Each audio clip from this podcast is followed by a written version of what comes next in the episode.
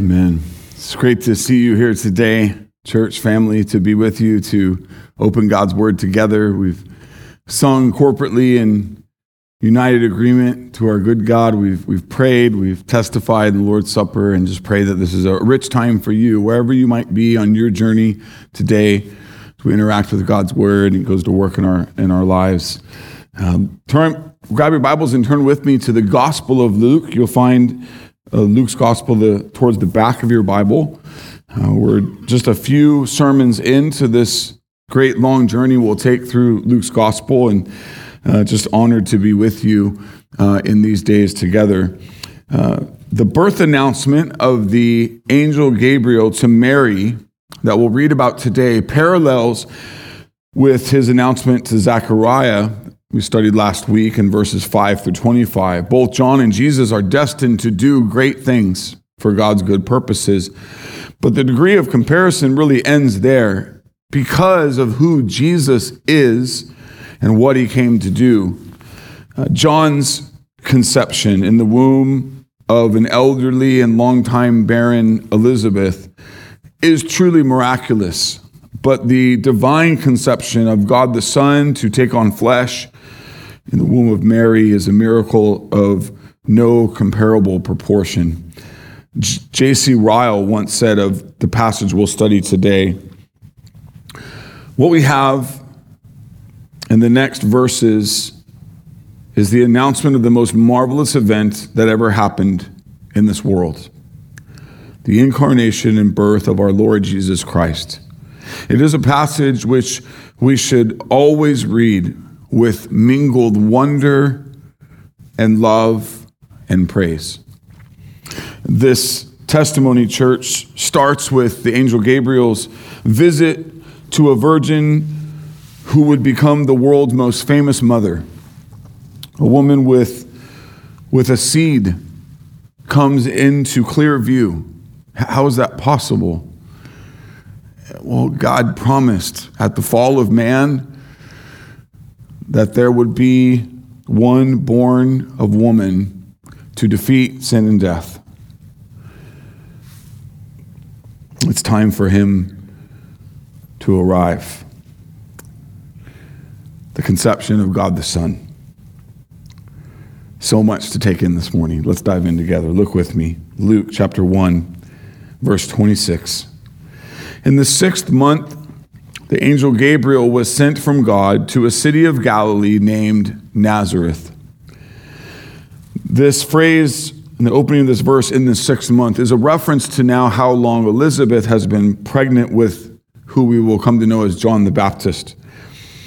Uh, if we look at the prior couple verses, we have context for this. After these days, his wife Elizabeth conceived, and for five months she kept herself hidden, saying, Thus the Lord has done for me in the days when he looked on me to take away my reproach among people. So now it's been six months that Elizabeth has been pregnant with the forerunner, the announcer of the Christ, John the Baptist. And in this sixth month, the angel Gabriel visits again. Second time in a short time, really. Think about six months over the duration of all human history for a very special ministry to be had by Gabriel. In most accounts in Scripture, we're not given the angels' names. Uh, there are only two who we are given their names Gabriel and Michael, uh, two special angels who serve God. Uh, that we read about uh, in the book of Daniel, we read about here in the book in the Gospel of Luke, we read about in a couple other New Testament books. Gabriel is simply assigned a very special role to bring this amazing news to the woman whom God chose to give birth to the promised Messiah. Gabriel was sent from God to visit a city of Galilee named Nazareth. Now, when you and I hear the word city, we likely think of cities that we know busy streets, high rise buildings thousands of people, if not like our own city, hundreds of thousands of people, or maybe like the big cities where there's millions of people, right? Uh, the city that we live in, church, here in Bakersfield, California, is the 48th biggest city by population in the U.S., with a half a million people here and 150 square miles. We live just one hour from the second biggest city in all the United States, Los Angeles. Uh, Four million people. Uh, LA is the biggest city, clearly in California. Bakersfield is the ninth largest in our state. But that's not what being, is being referenced here when Luke uses the word city. And, and it's helpful for us to slow down and do business with this. Luke's use of this word is to simply convey that Gabriel is not visiting a location that is just out in the remote countryside, where many people live and dwell and do their, do their lives in our country and around the world, outside of some kind of population center. No, there is a population center here. It, what he has in view is more of a small village or town where there might be a couple hundred people there to do life together and those families dwell. Nazareth is located halfway between the Mediterranean Sea by approximately 22 miles to the west and the Sea of Galilee approximately 15 miles to the northeast. Uh, it's about 75 to 100 miles north of Jerusalem, surely a famous and well known city in that day. To give you an idea, though, how big it is, it would be comparable to um, our modern city today, Amador City. Have you heard of it? It's Amador City is here in California. It's a real city. Uh, it's off the old 49 north of us, about two hours outside of San Francisco. It's only 0.3 square miles in its size. Again, Bakersfield is 150 square miles. Um, its population, official population on the, on the census is 201 people. Small, it's deemed the smallest city in California. And by measure, essentially a very similar size to what Nazareth would be. Okay? The fact that you have not heard of Amador City or anything that's ever happened there is similar to the significance of Nazareth in this day.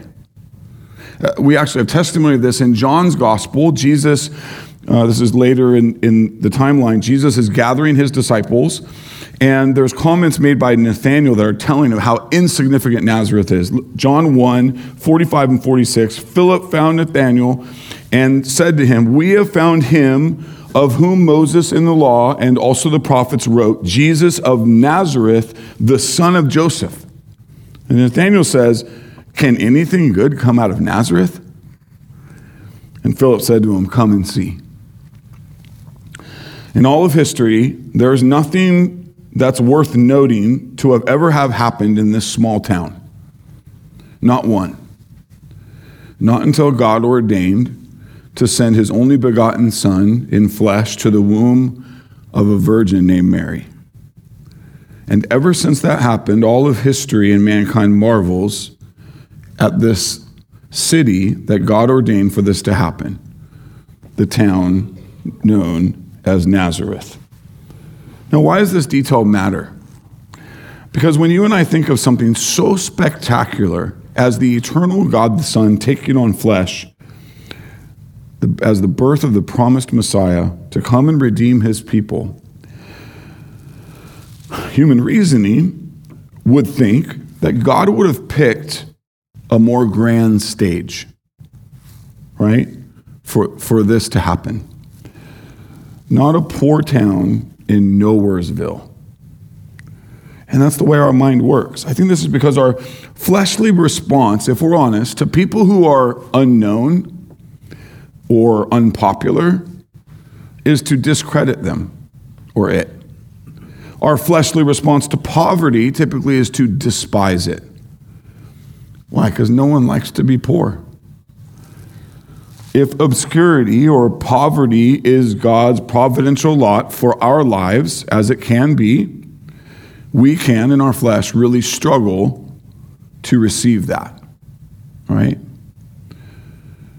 And yet, this is the condition of life that God perfectly chose for this most historic event. Scripture is going to help us to grow to understand just how purposeful God is in all of this. Paul says in 2 Corinthians 8 9, For you know the grace of our Lord Jesus Christ, that though he was rich, yet for your sake he became poor, so that by his poverty you might become rich.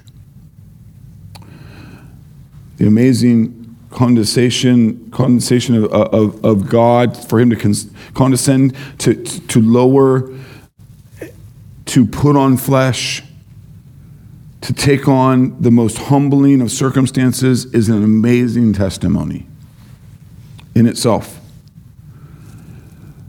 Especially when we're really slow to think about it. I mean, even if he condescended himself and, and lowered himself to the position of a king who ruled in a castle,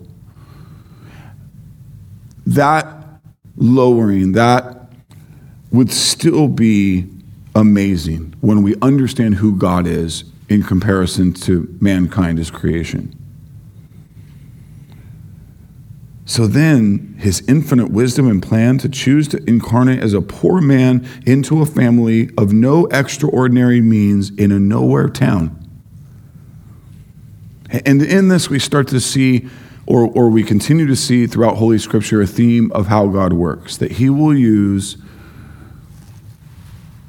people that we would not think to use, um, people who are different, who are odd, who are not very skilled, who, who have challenges, who have great things. Why? So that when God does great things with them, we see God and we say, God is amazing.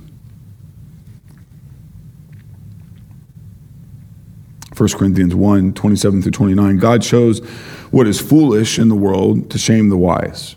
God chose what is weak in the world to shame the strong. God chose what is low and despised in the world, even things that are not, to bring to nothing things that are, so that no human might boast in the presence of God.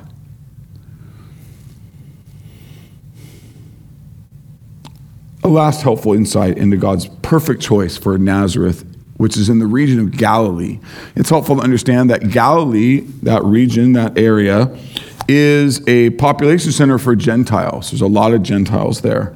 And so when you think about the perfect plan of God to send the Jewish Messiah, the promised Jewish king, to bring salvation and to bring it to a place that was so intersected with Gentiles, God's choice of Nazareth to be the place of Jesus' incarnation to the earth in the womb of Mary reveals that he indeed, Jesus is indeed the Savior of the world.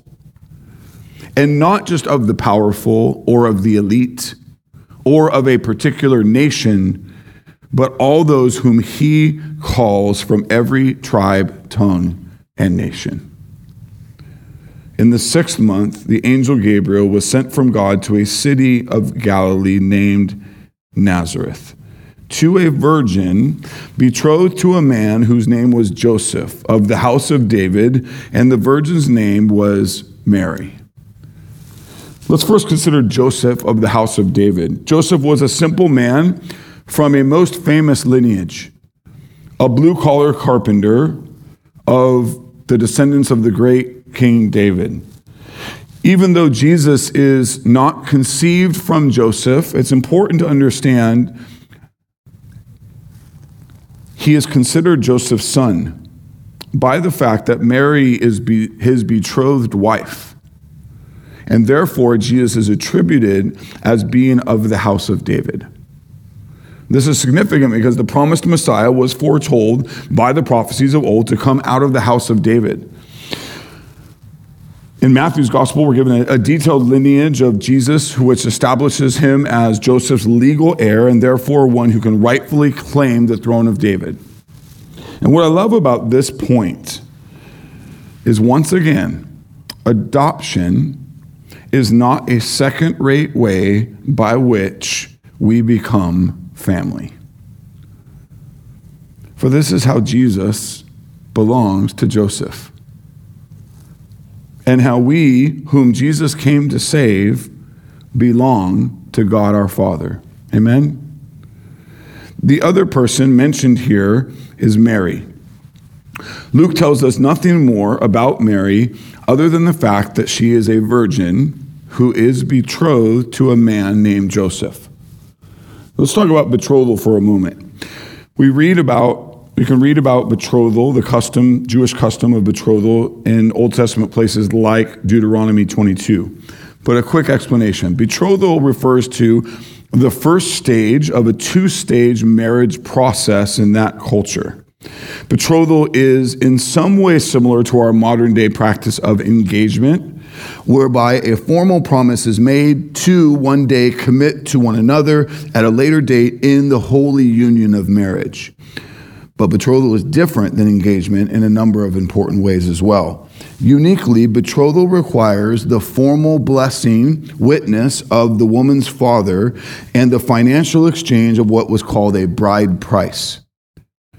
Another difference is that in the betrothal stage, the man and the woman referred to one another as husband and wife, even though they were not yet or fully married. They were not formally or fully married yet, but they used those terms. To be clear, they do not yet live together or consummate their relationship physically, as that is reserved for after the wedding ceremony.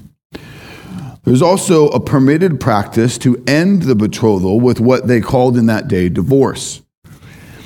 In the very unique testimony of Joseph and Mary, we're even told of Joseph's plan to divorce Mary after he found out that she was with child before they had come together in sexual union. Matthew 1 18 and 19. Now, the birth of Christ took place in this way when his mother Mary had been betrothed to Joseph. Before they came together, she was found to be with child from the Holy Spirit.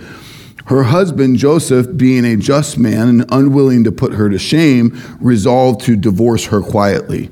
Means under the old covenant was in the finding of her committing adultery and betraying him by being with another man, which is what was the confusion or thought to have happened here, she could have, Joseph could have had her killed under the old covenant law. So he wanted to show her grace and to divorce her to break off the betrothal um, in this other way. Now, divorce from marriage is clearly prohibited by God in all of Holy Scripture. What he joins together, let no man separate until death. The practice of divorce in betrothal, though, was permitted under certain circumstances. It's important to see that. Another important insight about Mary and Joseph's betrothal is that in that day and culture, the young woman could be betrothed as early as the age of 12, which is commonly related to when a young woman is able to start bearing children. So, what we have here is a young, poor teenage girl with no real resume of anything great or noteworthy, unique, not unique in any way. She lives in a, a small town and she's been approved by the tradition of betrothal to be married. That's what we know about Mary. Now, in just these last few moments, like me, some of you might be a little squirmy over what, something I just said. How can it be that there would be any kind of regular practice that a girl as young as 12, 13, 14 would be given a father's blessing to become a wife and a mother? Right? Girl, girl dads in the room are squirming. Uh, in, in our culture, church, this is unthinkable. It's undesirable, greatly, completely undesirable if and when, by sinful sexual engagement, a teenage girl becomes pregnant, which can and does happen. But you have to realize this is a very different culture, life, and time. These young women were very different than our modern day teenagers. They were not busy pursuing grades to get ready for higher education, nor sport accolades for the athletic field or preparing for a career accommodation or success. They were not prolonging their adolescence with lots of movies and video games or talking or texting for endless hours on the phone with their friends. No, these teenagers were very humble, proper, responsible, and mature by the time they by this time of life, they were an active part of their home and their village life. These young women had real daily responsibilities given to them. And there was an active and ongoing training by their mothers for how they are to do the good things that God has designed for a wife and a mother to do. You have to see it in a totally different context and culture. Or the idea of this young teenage girl getting married or becoming a mother can really kind of mess you up. Might I contend for us today? Not that we press our teenage daughters to become mothers and wives in their teens, but that we would be far more active and attentive in our discipling them, in our preparing them with the disciplines and practices that shape them to become mature, equipped, godly women who are ready sooner than later to serve the Lord if He so wills, for them to be a faithful helpmate or mother to children of their own. There is a very popular cultural thing that a lot of us have bought into, and that's to let the kids be kids. Might we begin to grow to see that teenage kids need to mature quicker than they are? And so I just pray that the Lord would be at work in that, in the good ways He would be um, going to work in our homes. Luke 128. And he came to her and said, Greetings, O favored one, the Lord is with you. Favored here is translated from the word grace in the Greek.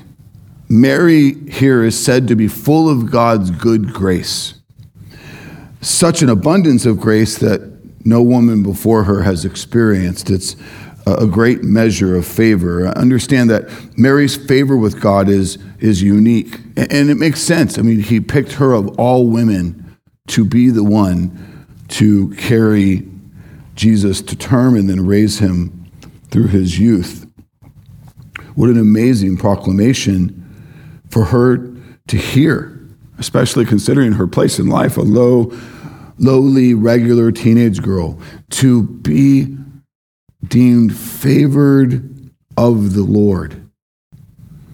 And then to be told that the Lord is with her. Christian, before I talk about the uniqueness of how that stands out in her ears, can I ask you, do you realize that this is what God has said to you? That you too are favored, chosen of God not by happenstance, not by mistake, before time, created and chosen for salvation to be His. Does the gravity of that reality hit home for you, beloved? Because it should. We need to not lose sight of God's sovereign creation and election in our lives, especially when we're in the midst of life's hard circumstances and injustices, and those things are, are, are getting us down. Christian, the Lord is with you. Matthew 28, 18 through 20, Jesus came to them said, All authority in heaven and earth has been given to me. Go therefore and make disciples of all nations, baptizing them in the name of the Father and the Son and the Holy Spirit, teaching them to observe all that I have commanded you. And behold, I am with you always to the end of the age. This is Jesus' words to the disciples as he commissions them to go be the church, to be the bride of Christ, to testify the gospel, to make disciples among the nations. And we who are the church today, this is our commission too. Jesus, church, is with us. We are his eternal bride. Christian, do you know this?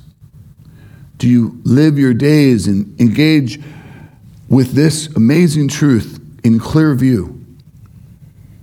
Before we move on, it's important to uh, address the sinful and extra biblical ways that Mary has been elevated, not by God, but by sinful man throughout history, especially by the Roman Catholic Church. The grossly misguided belief for many who hold it or endorse it is built on this phrase we see in this text by Gabriel to Mary when he calls her favored one. The Latin Vulgate's rendering of this phrase is gratia plena, which means full of grace.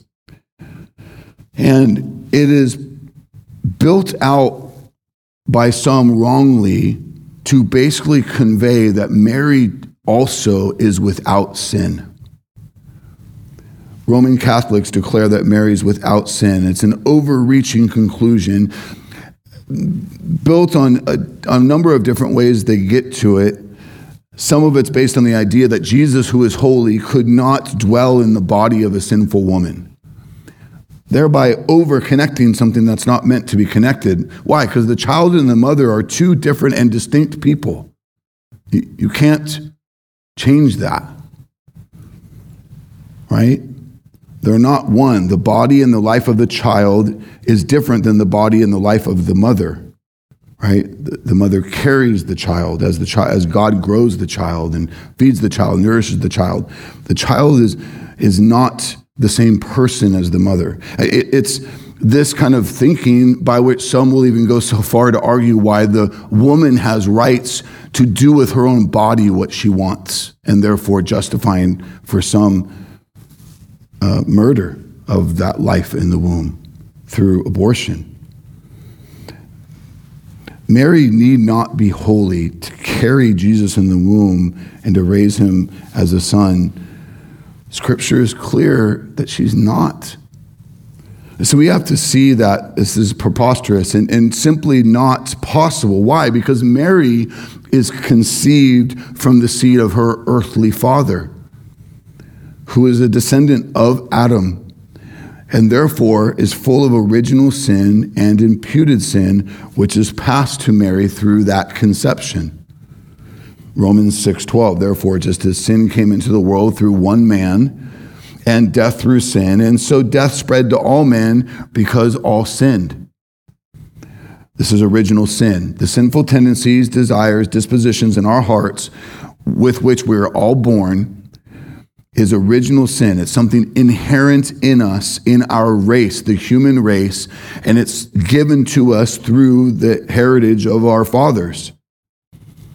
When Adam sinned, his inner nature was transformed, and by his sin of rebellion, bringing to him spiritual death and depravity, which then he passes on to all who come after him and just as we inherit certain genetic or physical characteristics from our parents, we also inherit our sinful nature from our first parents through the seed of our parents, specifically our father. Right? Headship of God's design. King David lamented this reality of our condition, speaking of his own conception Psalm 51 5, surely I was sinful at birth, to bring even greater clarity, sinful from the time my mother conceived me. Because Mary is born of the seed of a human father, that's the way conception works. We don't have time to get into that. She, will also, she is also conceived in sin. There is only one man to ever be born who is not conceived of the sinful seed of Adam for his conception was a miraculous work of the Holy Spirit. A testimony by which we will study this morning and engage in this very passage. We'll come back to that. But to circle back, the Roman Catholic Church setting Mary up as something she's not, according to biblical standards, is gross error that has equaled making her an object of worship, making her an object of intercessory prayer, that, that she is seen as a mediator between God and man. But again, Scripture, church, is so clear. 1 Timothy 2 5, there is one God, and there is one mediator between God and men, the man, Christ Jesus. There's no and Mary. One mediator between God and men, the man, Christ Jesus. Nowhere in Holy Scripture is Mary elevated to these things that are improperly taught by the form of man made religion. Sadly, these beliefs and practices sinfully pervert the wonderful way that God ordained to use Mary in this most amazing role of carrying in the womb and then mothering Jesus in his youth. Church, we need to have a proper testimony of Mary that's grounded in Scripture, not tradition, not religion Scripture alone needs to inform us so that we would praise God properly, have no other gods before Him, and that we would then give proper credit and testimony to God's work in His people like Mary. Mary was indeed conceived in sin and therefore in need of a Savior. What's another way we know that? Her own testimony. Looking further down the page, we'll study this in later weeks. Luke 147, Mary herself says, My spirit rejoices in God, my Savior. Church, only sinners need a Savior. And Mary is a sinner along with the rest of mankind who is born in the seed of man and thereby in need of the Savior, Jesus Christ. That said, it is truly an honor of unequal portion when you consider the fact that Mary was chosen out of all women of gen- all generations and all of history to be the one through her childbearing and mothering would love and care for the Savior of the world the one by whom sin and death would be defeated for all of God's elect. Surely she is highly favored and blessed among all other women. Thank you, Lord, for the life and testimony of this faithful young teenage girl. Don't lose sight of that. Young ladies in the room, it is never too soon to take most seriously who God is in your life and to truly live every day He gives you under the sun for His glory and fame. This is happening in new ways among our body here at Disciples Church, and I'm super pleased to see it. Whether it be parents taking a more intentional role as to how they're walking with their kids, educating their kids, discipling their kids, paying closer attention and being more attentive to what their kids are exposed to uh, through peers or media, um, having a more active role in their kids and teenagers and young adult lives is really something sweet to see that's changing and growing in our church especially considering all the pressures of our modern day society, of what we call normal, or this seems fitting because, you know, this is just part of what it looks like or how it's done. May we be set apart for the name of Christ. Um, just a couple nights ago, I was privileged to interrupt uh, a couple of our young adult ladies who were genuinely sharing among each other the ways that they had seen Christ at work in their lives. And I'm convinced that this conversation was actually happening. This was not a radical turn in their conversation because Pastor Josh came and sat down with them. Um, it was happening. And it was a real blessing to hear desire to know the Lord, honor the Lord, grow in the Lord, turning away from the things that have been a struggle and maturing in faith. I'm so excited to see what that will continue to equal and be in our young people. One final point as to how we personally relate to Mary, and it's a significant one, and that is the fact that there is a relationship that every one of us who belong to Christ in faith have that is more intimate than Mary, the mother, had with her son, Jesus. And you might first go, man, that's a pretty intimate relationship. And it truly is. And it's Jesus' words that give us this clarity himself. Mark 3:35, he says, "Whoever does the will of God is my brother and sister and mother." Church, it is the highest blessing to be adopted into the family of God because of the blood of Jesus in our place.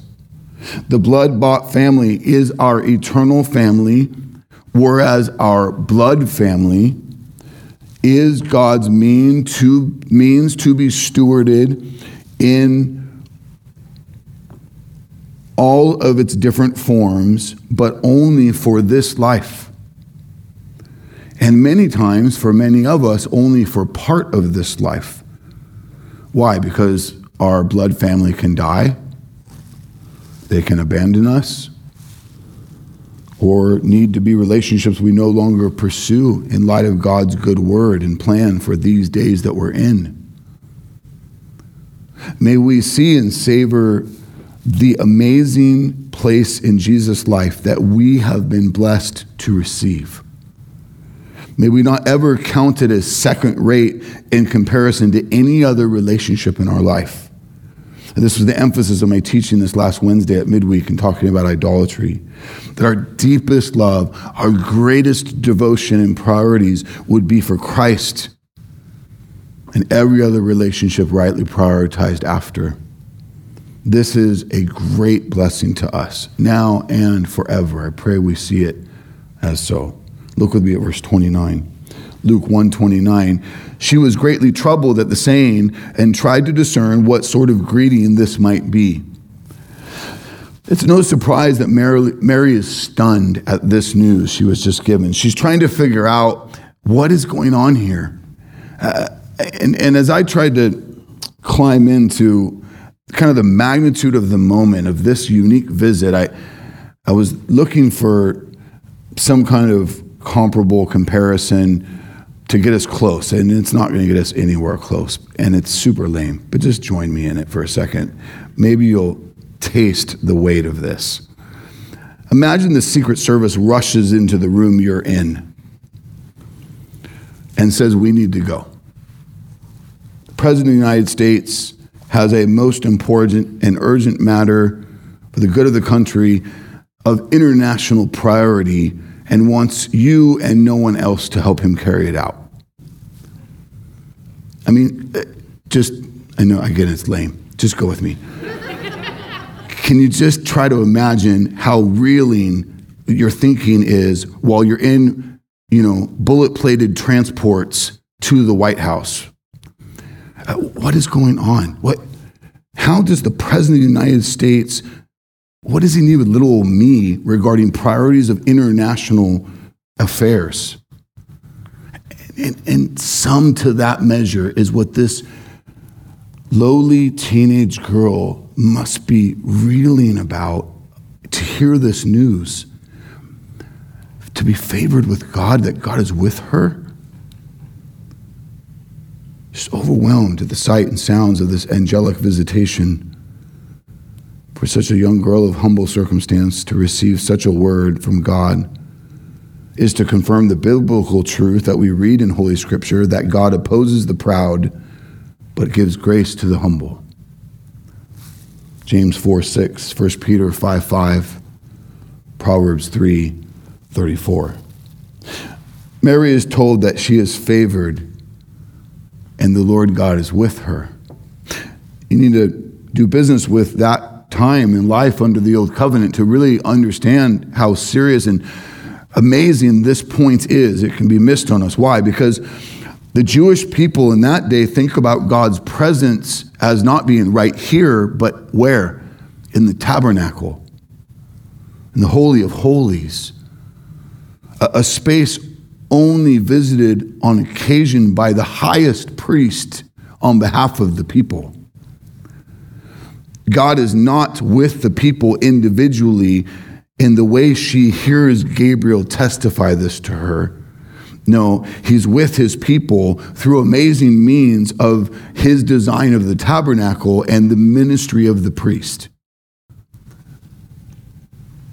The concept of God being with us, the concept of being favored by God, therefore, are not words that Mary at all is taking lightly. She is rocked by these, boggled and, and here's the point, church it should rock us too. For God the Son to put on flesh, to come and not only save me from my sin, but to be with me now and forever. Listen how Gabriel describes Jesus to Mary, her son. Luke 1 30 through 33, the angel said to her, Do not be afraid. Mary, for you have found favor with God. And behold, you will conceive in your womb and bear a son, and you shall call his name Jesus. He will be great and will be called the Son of the Most High. And the Lord God will give him the throne of his father David, and he will reign over the house of Jacob forever, and of his kingdom there will be no end. These are the giants of this girl's faith. She's living in a very constrained and hard society. She's going to have a son. His name's going to be Jesus. This is the testimony of the greatest child to ever be born. His name is Jesus, and he is truly great. How great will Jesus be according to the angel? The utmost among all of mankind in history, the one by whom history will be defined. How great is Jesus? The greatest, as he is equal with God the Father from all eternity past, as Son of the Most High that term, the Most High, is a reference to God in Holy Scriptures. Only God is Most High. How great is Jesus? How high? Ephesians 1 21 through 23. Look at it with me, church. Far above all rule and authority and power and dominion, and above every name that is named, not only in this age, but also in the, in the one to come. He put all things under his feet and gave him as head over all things to the church, which is his body, the fullness of him who, who fills all in all. How great is Jesus? How supreme? Colossians 1 15 through 19. He is the image of the invisible God the firstborn of all creation. For by him all things were created in heaven and on earth, both visible and invisible, whether thrones or dominions or rulers or authorities. All things were created through him and for him. And he is before all things. And in him all things hold together. He is the head of the body the church. He is the beginning and the firstborn from the dead, that in everything he might be preeminent. For in him all the fullness of God was pleased to dwell. There is no one who has ever been or ever will be greater than Jesus, who is God.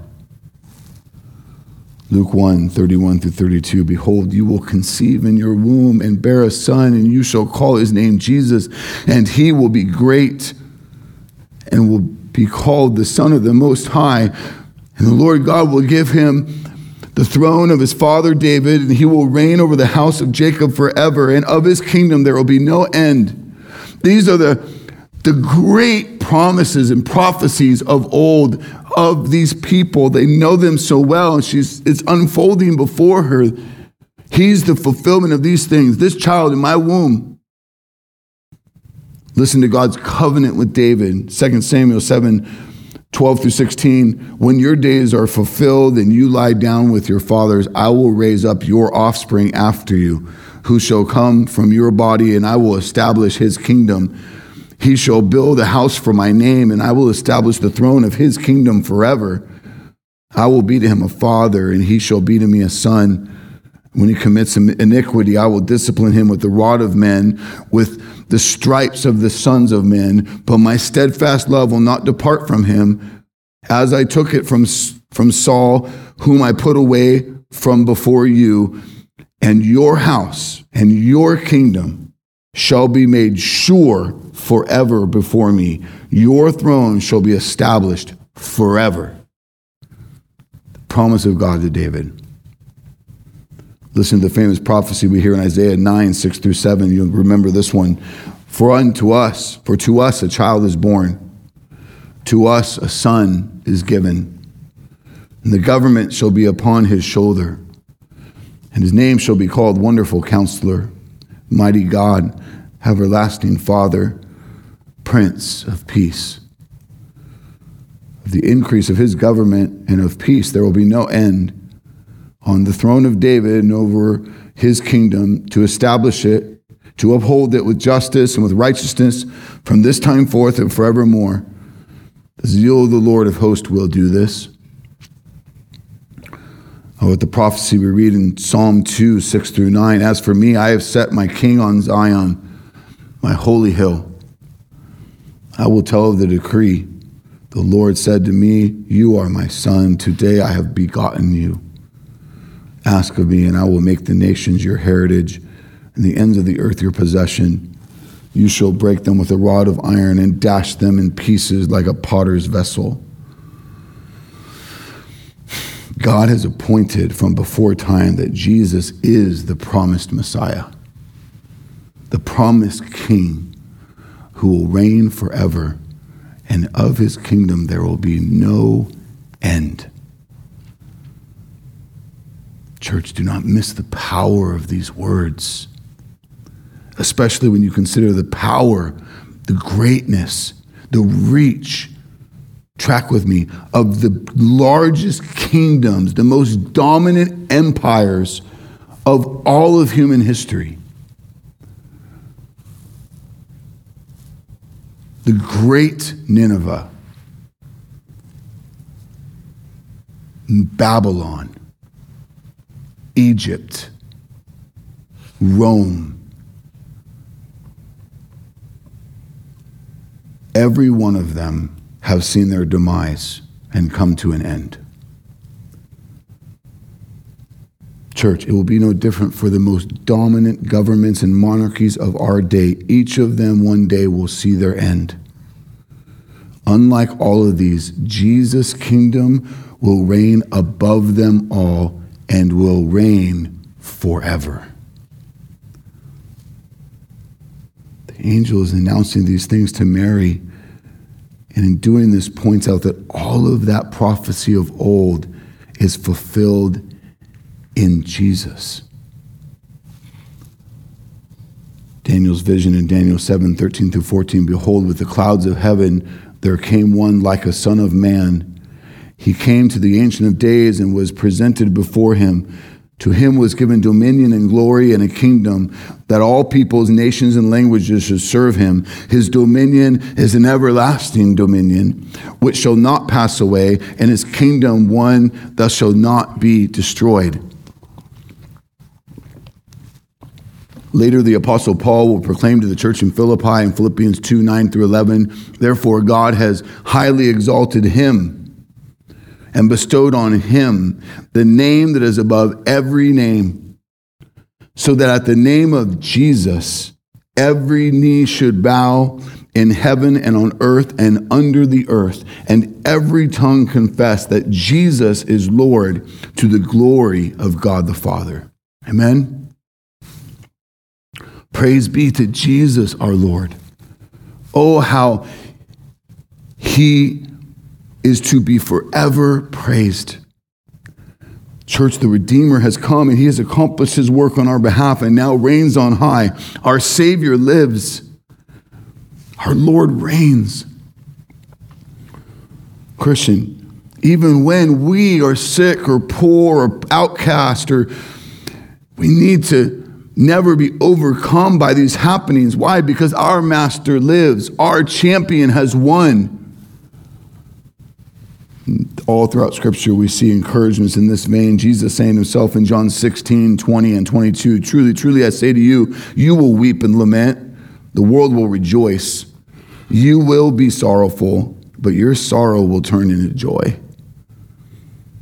So also you have sorrow now, but I will see you again. Your hearts will rejoice, and no one will take your joy from you. Christian, do you know that? You need to. Thank you, Lord. Psalm 30, verse 5 Weeping may tarry for the night, but joy comes in the morning. Look with me at verse 34. Mary's response. Mary said to the angel, How will this be since I am a virgin? The Greek word that Luke uses here, that the English translators give us as a virgin, is the word no. In other words, she is yet to be known sexually by another. Mary's question here is not the same as Zachariah's that we saw a few verses back in verse 18. Zachariah's question is one that is lacking faith and is full of doubt as he's questioning the ability of this to happen. This is not the same kind of question she's asking. Right? Mary's inquiry is full of faith and more of one of pragmatic inquiry. She's more saying, How will this be? In, in other words, I trust that God is able. I'm just very curious how this will come about because she's just thinking of the pragmatics of how conception works, right? And I haven't been part of that thing that makes conception work. We also know that Mary is not doubting or lacking faith like Zechariah. Why? Because Zechariah was properly disciplined for his lack of faith. Differently, Gabriel simply answers her question with the most amazing and miraculous news, setting the table for the most amazing miracle that God ordained to be the very way that God the Son takes on flesh. Look with me.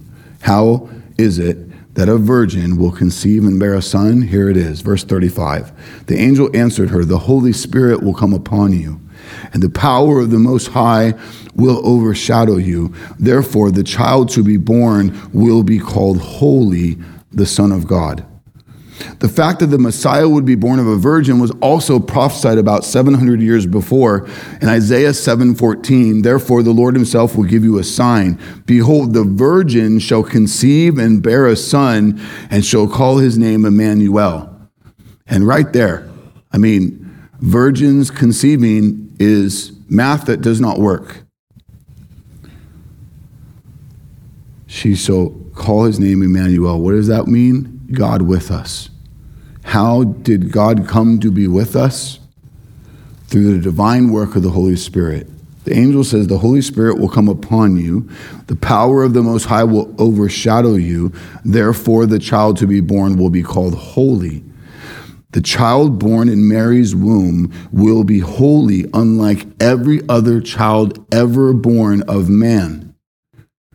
Why? Because he is not stained by the original sin of Adam that has passed through the seed of man. He's conceived by the power of the Holy Spirit. This is in no way a sexual encounter, but a miraculous and holy work of the Holy Spirit, whose power overshadows Mary to bring conception to bear in her womb. Church, let us not forget who makes conception work every time. It's His design, it's His running, it's His providence. How did God the Son come to be with us in the flesh? Through the sovereign will and power of God the Holy Spirit to conceive a child in the womb of the Virgin Mary.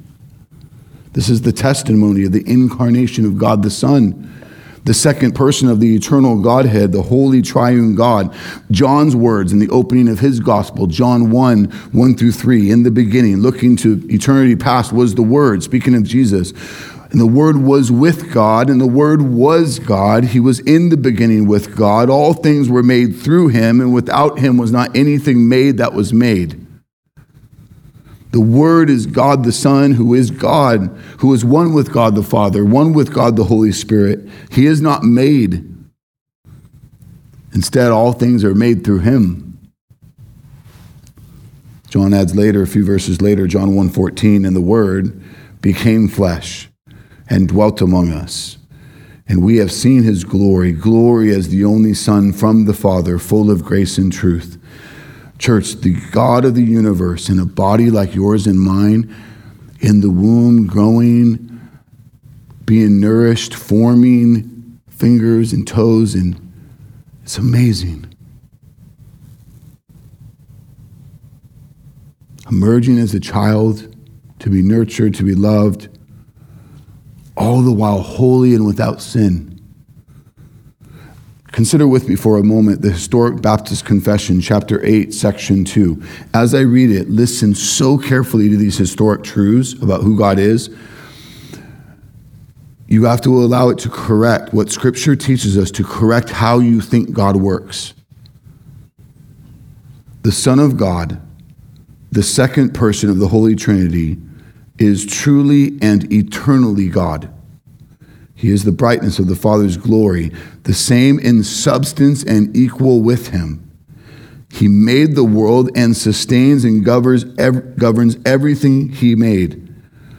When the fullness of time came, He took upon Himself human nature with all the essential properties and common weaknesses of it, but without sin. He was conceived by the Holy Spirit in the womb of the Virgin Mary. The Holy Spirit came upon her. The power of the Most High overshadowed her. Thus, he was born of a woman from the tribe of Judah, a descendant of Abraham and David, in fulfillment of the scriptures. Two whole, perfect, and distinct natures were inseparably joined together in one person without converting one to the other or mixing them together to produce a different or blended nature. This person is truly God and truly man, yet one Christ, the only mediator between God and humanity. Church, God the Son, Jesus, is truly and fully God and truly and fully man at the incarnation. Now, listen carefully. The who that is born of Mary is uncreated. It is the eternal divine nature of God the Son, who is not created, always has been. That's the who. The what that is conceived in Mary's womb is created. It is the human nature of Jesus the uncreated person born of Mary by virtue of a created nature that he takes into personal union with himself. This is an essential clarity of Holy Scripture and doctrine because God, who Jesus is, does not change.